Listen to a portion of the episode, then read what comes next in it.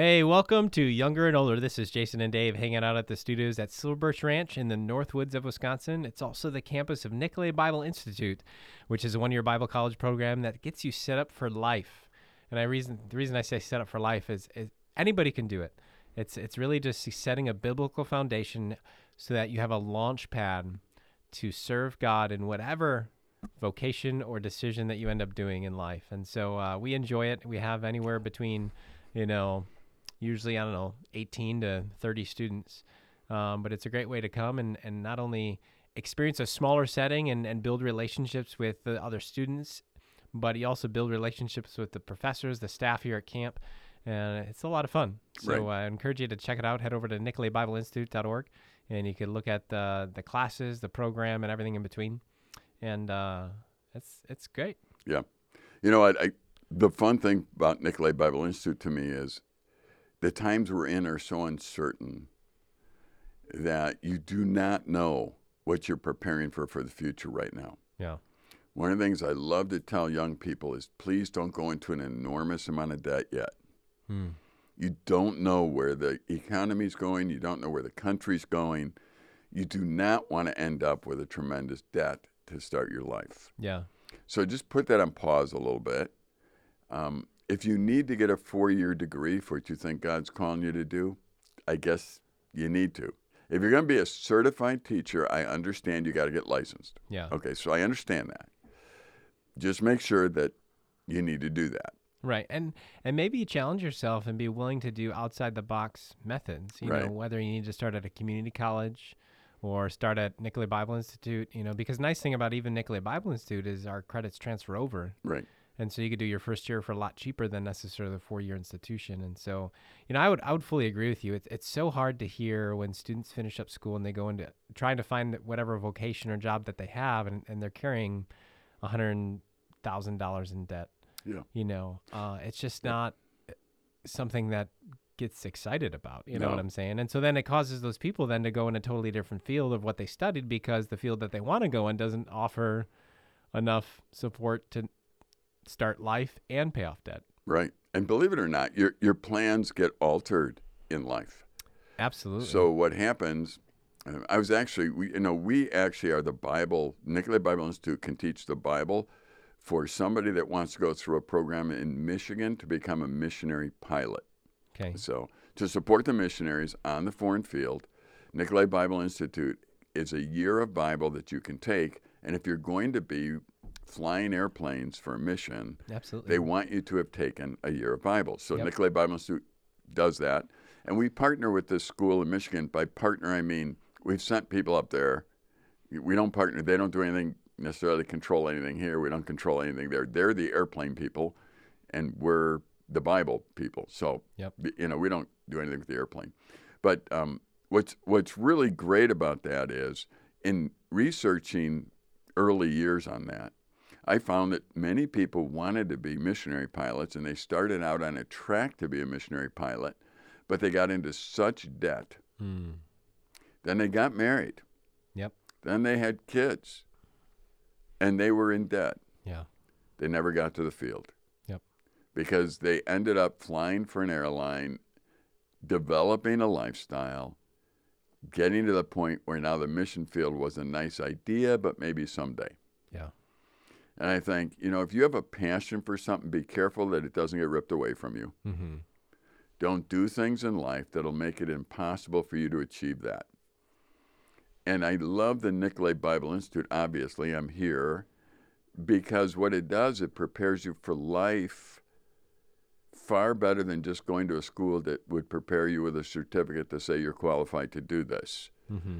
Um, now, I do want people who are going to be doctors to go through medical school.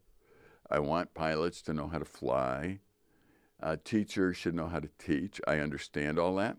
yeah And you need to figure that out, how that's going to happen down the road, if those are the areas you're going to go in. But for life, you need to be able to understand that you need to be a servant. You need to know the Bible. You need to, to have relationships that are solid. And the Nicolet Bible Institute focuses on that. So I want to encourage you to, to think about uh, those things.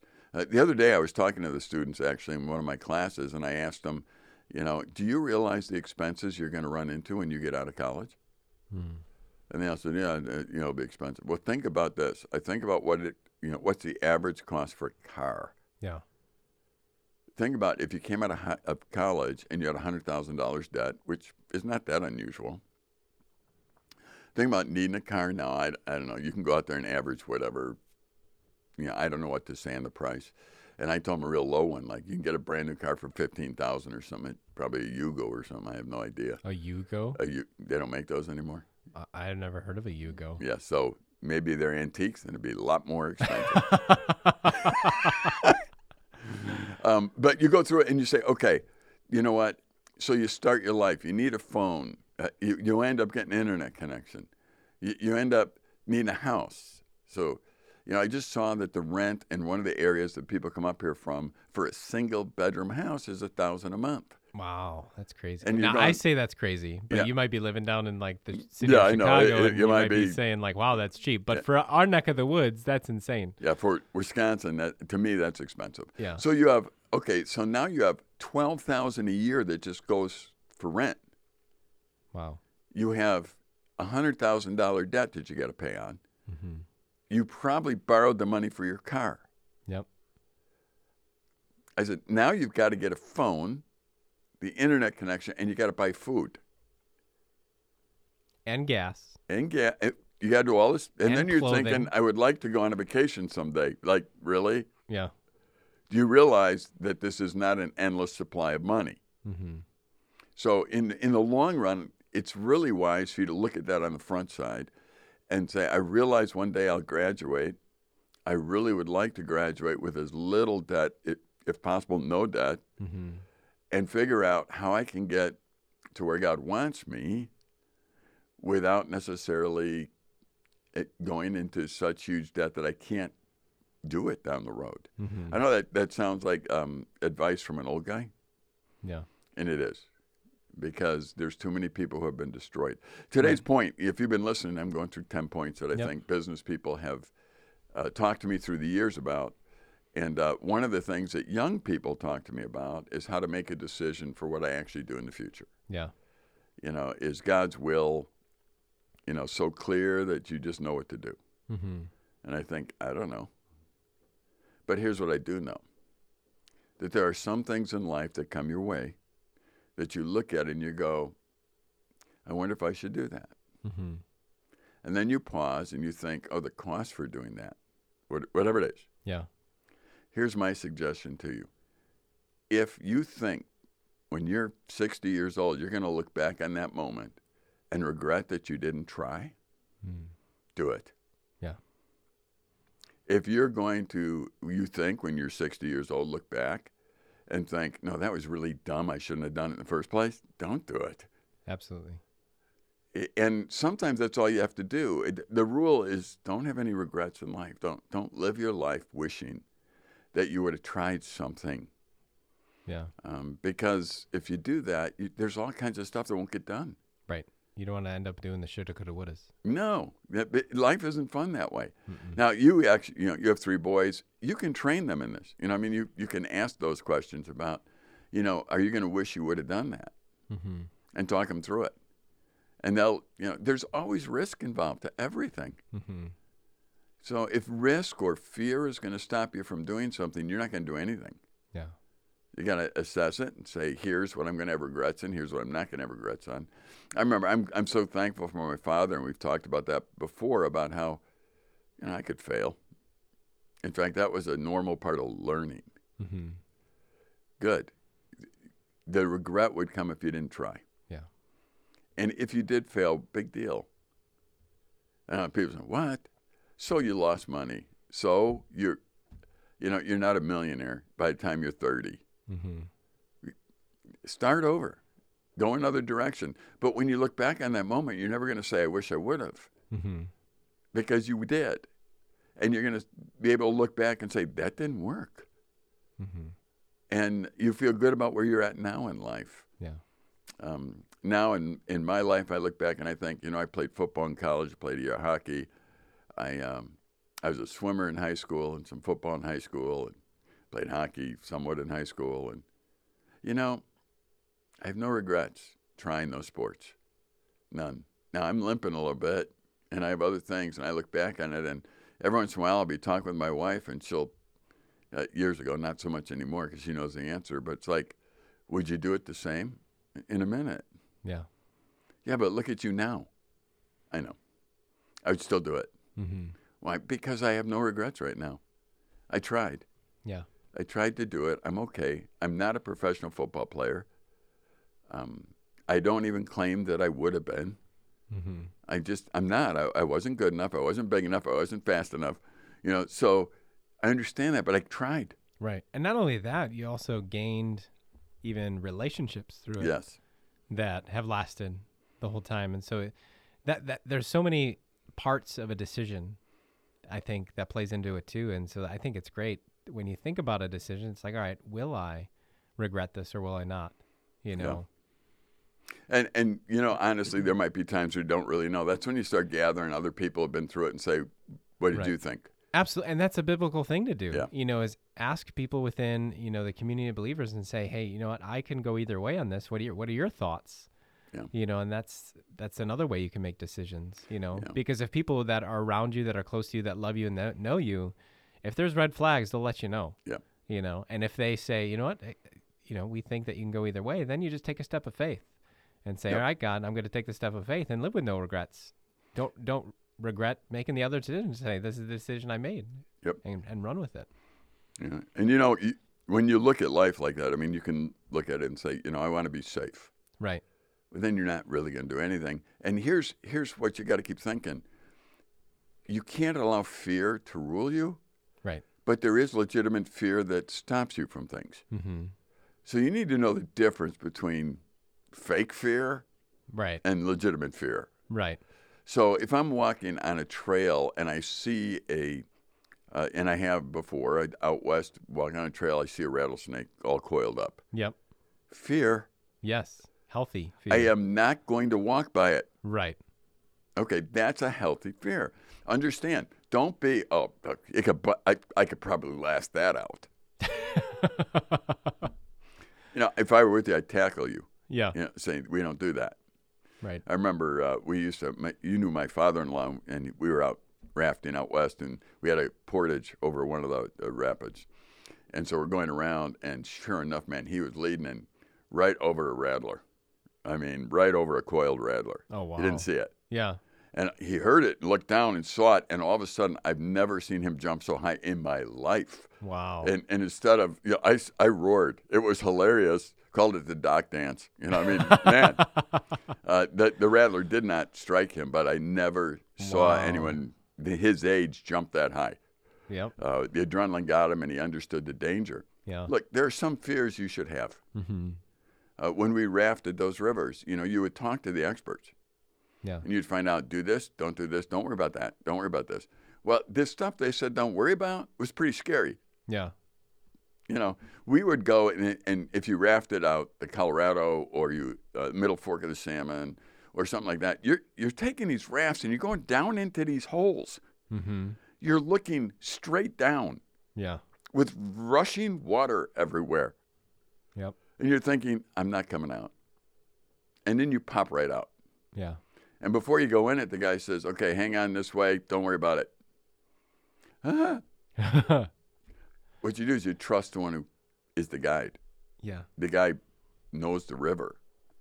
They actually know. You know what amazed me? They know it well enough where they know when the, the dams have been open and shut, so they know the height of the river and when it's going to be good rapids and when it's not going to be, and what sandbars they can stop on and sleep on overnight Oh wow. because the water isn't going to cover them until eight in the morning. Mm-hmm. That's amazing to me. Wow. You don't do this thing on your own. You should be fearful if you don't know the schedule of how the dams open and shut and how the water goes up and down. You shouldn't do Wow. that. Now, with them, I had no fear. Yeah. I, in fact, I, I enjoyed it totally because of the fact that somebody knew what they were doing. And the fearful part was no longer fearful because I was listening. Mm-hmm. That's all. So I'm not saying never have fear. I'm saying be careful with your fear if it's guiding. You're saying I don't know if I could ever do that because I won't make enough money. then I would suggest you're allowing money to be your God. That's all Mm. I'm suggesting. Yeah. And you need to go back and think about it.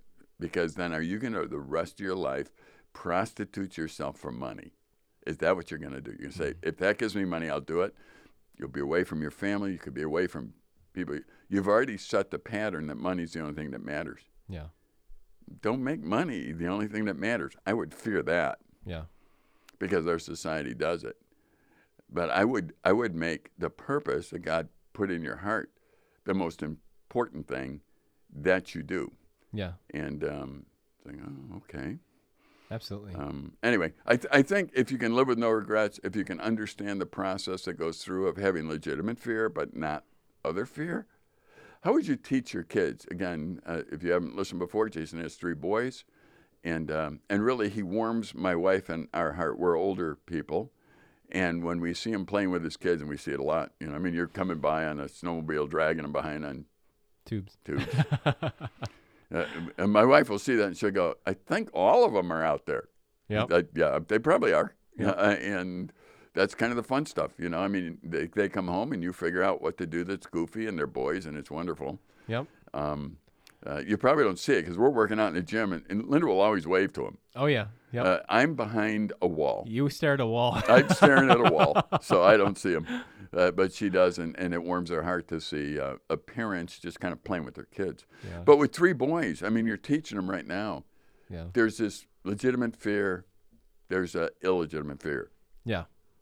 You know, I mean, how do you teach that? Because that's an important skill right there. You you can be fearful and do things. Right.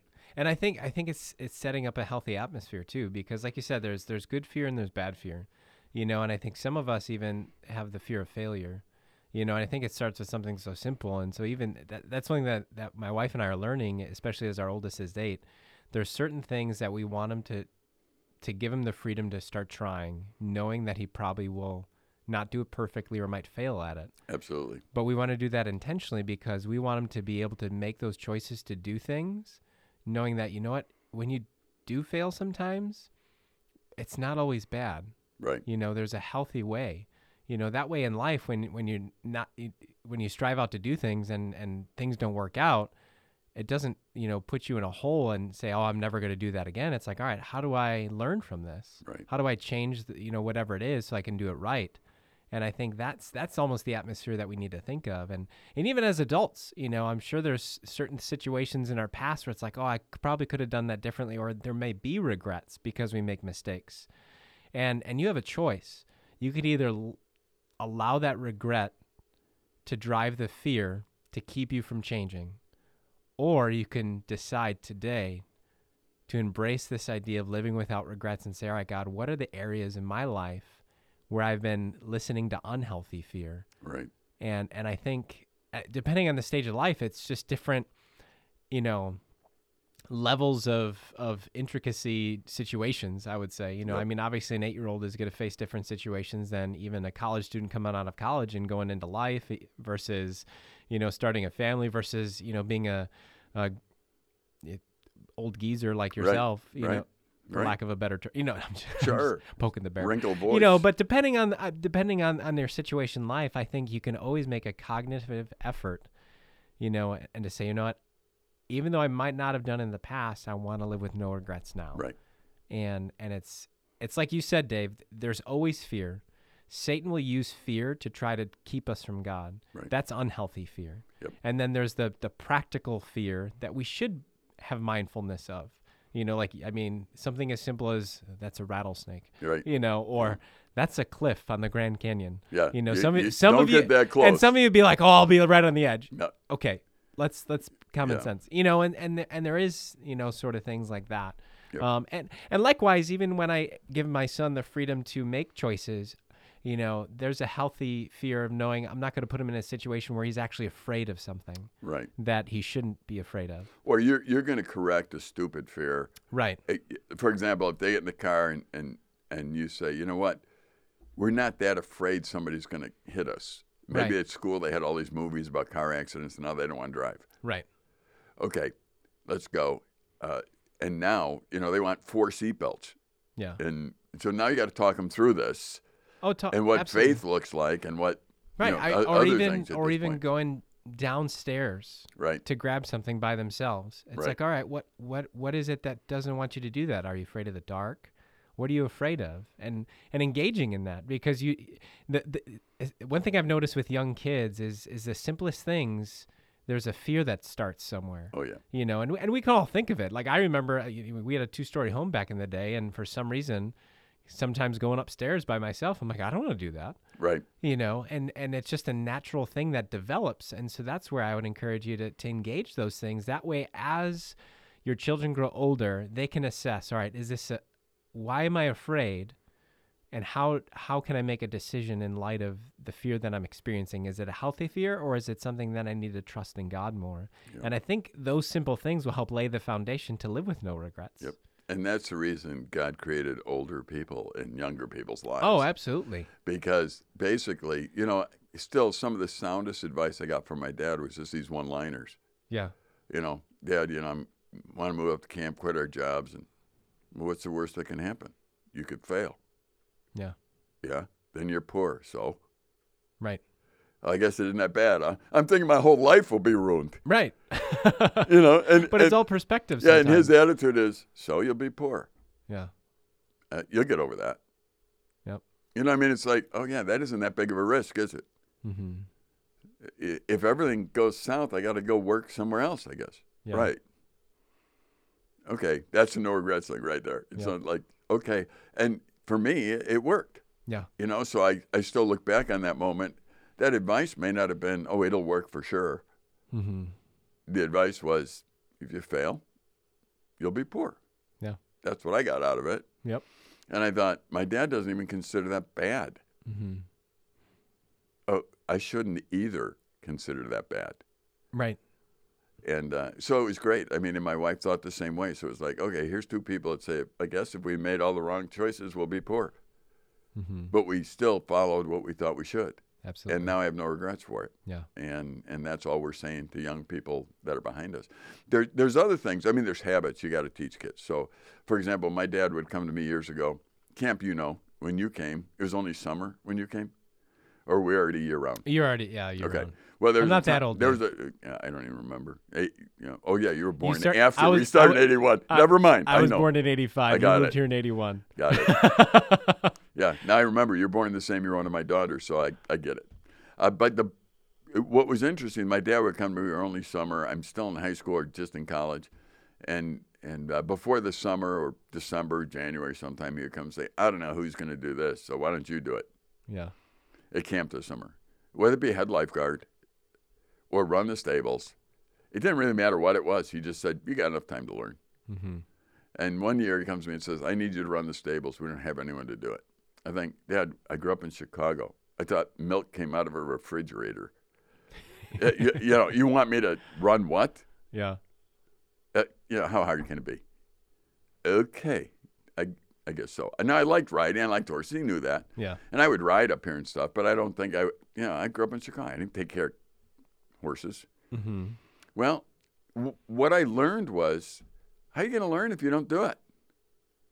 It can't be that hard. Yeah. And I thought, okay, now if I tell that to a horse person today, they hit the ceiling. It can't be that hard. It, honestly, they're, you feed them, you make sure they have the medicine they need, and you train them. I, I, it's not that hard. Yeah, well, there's a lot of them. Okay, I understand. It's responsible. They never go away. It's not like you know that you shut them down at five and come back in the morning. I understand that. So yes, it is hard, like anything else in life. But what I found is I, I had to come up and address the fear. So I went to farmers first. Yeah. I said, "How do you feed these?" And I, I got all these lessons from these old farmers that were great. Mm-hmm. I went to old farmers then from then on. Yeah. And I basically said, okay, I got horses that have some saddle sores. What would you do? Oh, you do this, you know. And I did it. Yeah. Before you know it, I'm breaking horses. I mean, I'm teaching them what to do, these horses, because I would go to people and ask them, and, and they would tell me the limits. Yeah. They'd say, do this, do this, but don't do that. Now, all of a sudden, my fears, as much as they were there and probably legitimate to a certain degree, they were calmed, Mm-hmm. and I stayed in the realm of reasonable fear Yeah. if I would be responsible. Yep. To this day, I could run those stables. I could take care of those horses. Yeah. Now, yes, uh, people do it a whole different way than I used to. You used to just sit on the horse and say, when you get tired of bucking, I broke you. Mm-hmm. Of course, I liked it. I was one of those guys that liked the horse bucking, so I could play with it. Sure. Uh, but in the end, it would stop bucking because it couldn't get rid of you. So you had to learn how to do that. Yeah. I didn't know how to teach other people to ride, so I made it up. And I went to business. How do you teach them to ride? Well, you do this, this, and that. That's too hard for a kid I'm up there for one week. Yeah. So I devised a method. I, I would put a piece of paper on, on the saddle between them and the seat, and I would say, "Don't let the paper slip out." Yeah. Boy, I taught more people to ride well that way, because what they did is learn to be one with the horse. Yeah. It, whether trotting or anything, they learned to be one. If they lost the paper, I go pick it up and put it back on, Yeah. and say, "Try and keep that paper in place. Don't don't you know?" My goal was, how can I teach them to be one with this animal when they're riding, so they're not bouncing all over the place and they don't feel out of control. Mm-hmm. They got to pick up a rhythm because every horse has a rhythm. That's what I understood. Yeah. What I'm saying is, at the beginning, there's these all kinds, there's these fears. By the middle of it, you're going, okay, I still don't do certain things because I'm fearful of it, and maybe rightfully so because I don't know how to do it. And these are heavy animals that could hurt you. Yeah. But I went to the experts and I learned what I should do and what I shouldn't do, and I'm trying to stay in that realm. Um, I eventually even got to the point where I trimmed all their hooves Mm-hmm. and took care of all that. And I thought, you know what, this is nuts for a kid growing up in Chicago. But I basically went and asked guys how to do it, Yeah. and they would say, "Don't do this. Just don't do this because you do this is what's going to happen." Okay, I'm going to listen to the guy that knows. I'm going to fear what I should fear. I'm not going to fear, even though there were times, honestly, um, Jason, when I would go try and break a new horse, I was shaking getting on it. Mm. So I was thinking, this horse is going to kill me. Yeah. However, I was doing what an old rodeo guy taught me to do and how to do it in a way that was safe. Yeah. And I was listening to him, and he basically was very successful at rodeo. Yeah. So I thought, okay, if I do that, I probably will live. you know? And I'm still here to talk about it. So I, I did, and, and I think those are, I look back at that now and I think that helped form who I am Yeah. because my dad wasn't afraid to say you don't know what you're doing. I wasn't afraid to address the fears with the right people. Right. If I went in there and didn't ask anybody and acted like I knew what I was doing, trouble. Mm-hmm. But you get the right people around you, you can do it. Yeah, and don't be afraid to ask for help. You know, because I think that's that's how God designed it to be. Is that we can learn from the people around us. That's why it's always important to have people older than you and younger than you, you because you can learn what's already been learned by somebody older than you, and then you can even turn around and teach it to somebody younger than you. I depend on eight year olds to help me with the computer. Yeah, absolutely. but unfortunately, we're out of time here on Younger and Older. I encourage you to head over to silverbirchranch.org to li- re-listen to this podcast or download some other episodes. But for Jason Dave on Younger and Older, take care. See you next time. Bye bye.